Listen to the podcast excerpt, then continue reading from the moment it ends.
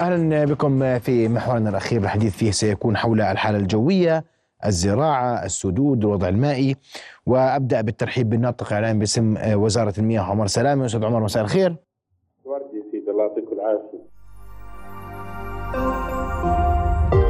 رؤيا بودكاست. أستاذ عمر أبدأ بالسؤال عن الواقع المطري خلال المنخفضات الأخيرة اللي عشناها وحال السدود لو سمحت.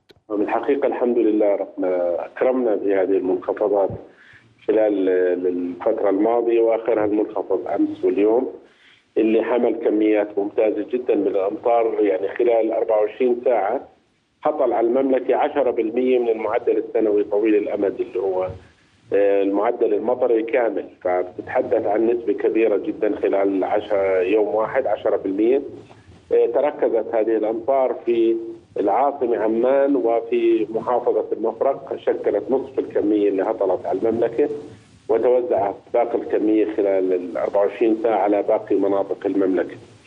الآن نتحدث عن آه، الموسم المطري وصل إلى 54% وهي نسبة ممتازة جدا آه، مع ما كنا عليه العام الماضي هي حوالي 39% فايضا مخزون السدود بحمد الله سبحانه وتعالى ارتفع إلى 111 مليون صباح هذا اليوم. آه، قديش السدود لو سمحت أستاذ عمر؟ 111 مليون. نعم.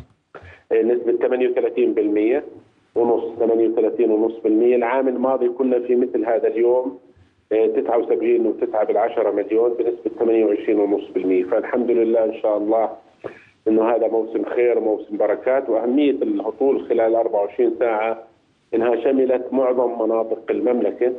كان في هطولات حتى على مناطق الجنوب اللي صار لها فترة ما إجاها أمطار. خلال 24 ساعة الماضية كان في هطول. إن شاء الله إنه المنخفضات خلال هذا الأسبوع أيضا تجلب كميات من المياه إن شاء الله. إن شاء الله سدودنا جاهزة؟ في عندنا سدود امتلأت عمر بيك؟ يعني سدودنا ما امتلأت بالكامل. في بعض السدود وصلت ل 91% بنتحدث عن سد الموجب. 91 ونص بالمية 22 وستة بالعشرة مليون متر مكعب ويعني بحمد الله ممتاز نسبته عندنا سد الفيدان بوادي عربة تقريبا 3 مليون وشوي تقريبا صار 92% بس من السدود الصغيرة. نتحدث عن سد الملك طلال حوالي 77 67% 68% نتحدث عن سد سد الملك طلال 68% سد الملك طلال نعم 68 هذا رقم جيد مش هيك أستاذ عمر؟ جيد جدا نعم جيد جدا. وإن شاء الله إنه خلال غدا أيضا سيكون كميات إضافية دخلت له. والمنخفض من هون لنهاية الأسبوع كميات. باقي السدود بحمد الله يعني إجاها كميات بس كميات متواضعة حتى الآن. كميات لكن متواضعة، أي نصائح؟ إحنا بتعرف نتحدث عن سد الوحدة بالأخص اللي هو أكبر السدود في المملكة. ما زال تخزينه ضعيف يعني أقل من 5% اللي هو تخزينه أكبر سدود المملكة يعني 5% تخزينه حوالي اللي هو طاقته التخزينية 110 مليون متر مكعب. نعم. آه، أستاذ عمر اي نصائح للمواطنين؟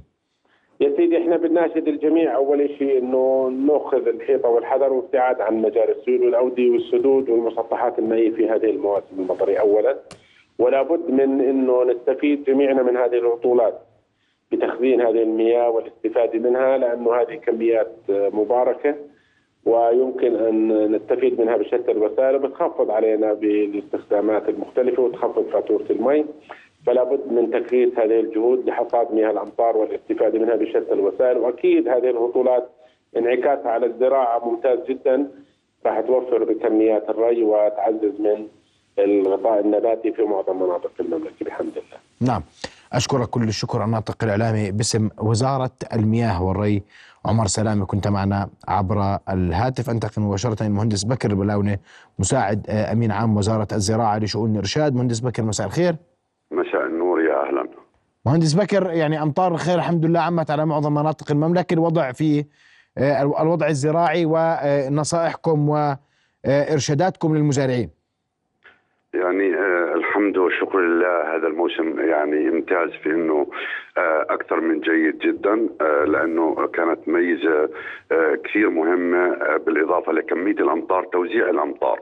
من بداية الموسم كانت الأمطار موزعة بمسافات ليست بعيدة جدا عن بعض وبالتالي كان في تلاحق في كميات الأمطار مما حافظ على مستوى رطوبه جيد جدا في التربة وبالتالي انعكس على النمو النباتات والأشجار بشكل جيد جدا لغاية الآن في اليومين الأخيرات الحمد لله كميات الهطول ارتفعت بشكل ممتاز جدا بحيث إنه تقريبا معظم مناطق المملكة تجاوزت ال 70% من معدل سقوط الأمطار السنوي. نعم النصائح للمزارعين. كيف يتعامل المزارعون مع كميات الأمطار نعم. التي تتساقط في المملكة؟ تفضل. نعم. إحنا دائما آه، في نصائحنا للمزارعين وخاصة في المناطق المرتفعة بالنسبة للأشجار آه، ضرورة عمل آه، الحفر الهلالية عكس الميل بحيث تضمن حصاد أكبر كمية من الأمطار. ما يكون في انجراف شديد بالتربة وبالتالي تبتعد المياه عن المجموع الجذري للأشجار. فعمل الحفر الهلالية اللي هي عكس الميلان بتساعد في تخفيف حدة جريان المياه وكمان بتساعد في زيادة مخزون المياه في منطقة الجذور. هاي مهمة جدا. آه، بالنسبة لمزارعين الخضار آه، مثلا في وادي الأردن إحنا دائما بنقول إنه في الظروف اللي زي هاي يحاول دائما إنه يأمن مجاري مياه آه، سالكة محيطة للمزرعة حتى لا يصير أي فيضان للمياه أو تجمع للمياه يدخل على المزروعات وممكن إنه يؤدي إلى مثلا إغراق المزروعات لا سمح الله. آه، دائما في حالات الأمطار اللي الله بكرمنا فيها زي اليومين هذول ما في داعي للمزارعين إنه يستخدم كميات ري كبيرة فبالتالي بيوفر من مخزون المياه اللي عنده وبيساعد كمان في غسيل آه، التربة من من بقايا الأملاح اللي موجودة فيها. نعم. آه، اي نصائح أخرى مهندس بكر تحديدا مع الحالة اليوم آه، ونحن نتوقع الأمطار تستمر آه، في الفترة آه، المقبلة وإن كان وإن وإن لم تكن في بذات يعني الزخم. نعم سيد العزيز زي ما حكينا أهم شيء بالنسبة لمزارعين الخضروات إنه ضرورة التأكد من المجاري المائية سالكة حول منطقة الزراعة بحيث إنه ما يصير في جريان قوي داخل المزروعات ممكن يأثر على المزروعات أو يعمل اغراق للمزروعات آه، دائما هاي الأمطار إن شاء الله بنتأمل فيها خير والمزارعنا يعني بشكل عام عنده خبرة كبير ممتازة في آه، التعامل مع هيك ظروف جوية وبرضه نعم. إحنا كوزارة زراعة في عندنا أرقام الإرشاد في جميع مديريات المملكة في جميع ألوية المملكة آه، جاهزين للتواصل المباشر لأي حالة طارئة لا سمح الله. نعم. أشكرك كل الشكر مساعد أمين عام وزارة الزراعة لشؤون الإرشاد المهندس بكر البلاوني شكرا جزيلا لك. أنتقل آه، أخيرا للمدير التنفيذي لطقس العرب محمد الشاكر. محمد مساء الخير. محمد الشاكر مساء الخير. مساء نورك يا محمد. أهلا وسهلا. آه، أبدأ محمد قبل قليل نشرتم آه، كميات الأمطار التي هطلت على المملكة خلال المنخفض الجوي الكميات إيجابية. أيضا عمر سلامه تحدث عن كميات أمطار جيدة دخلت السدود والموسم المطري تقريبا يعني 38.5% من سدودنا ممتلئة. نفس التوقيت في العام الماضي كان 28.5% وهي أرقام مبشرة. آه، القادم محمد قراءة المنخفض الذي يعني ينتهي خلال ساعات وشكل الأيام المقبلة. آه نعم مساء الخير لك يا أخي محمد. بالفعل كميات الأمطار التراكمية منذ بداية الموسم وحتى خلال المنخفض الأخير كانت كميات أمطار وما زالت هي تبشر بموسم إما زراعي أو حتى مائي. نعم. آه، كانت أعلى كميات الأمطار للمنخفض الذي آه، مر في منطقة البلقاء آه، عندما هطل تقريبا نحو 71 ملي متر من الأمطار وأيضا في مناطق مثلا غرب العاصمة عمان حوالي بين 60 إلى 70 ملي متر أيضا محافظات الشمال كذلك الأمر وهذا الأمر يعني هناك تقريبا 70 مليون لتر من المياه قد هطل في الكيلو متر المربع الواحد في معظم هذه المحافظات وهي كميات امطار ومياه كبيره جدا الحمد لله.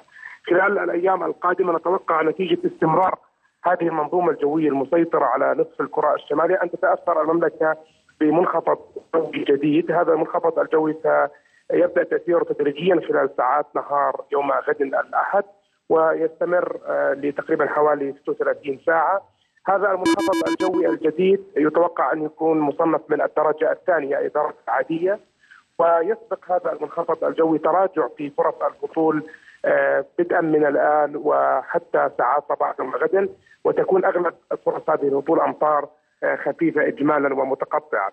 خلال فترة تأثير المنخفض الجوي الجديد اللي هو سيكون يوم الأحد ويمتد حتى يوم الاثنين نتوقع بمشيئة الله تعالى تجدد فرص هطول الأمطار آه، خاصة في المنطقتين الشمالية والوسطى هذه الأمطار تكون اجمالا ما أهم يميزها بأنها تكون على فترات آه، وتكون متباعدة في آه، الشدة من حيث معدل غزارة آه، الأمطار.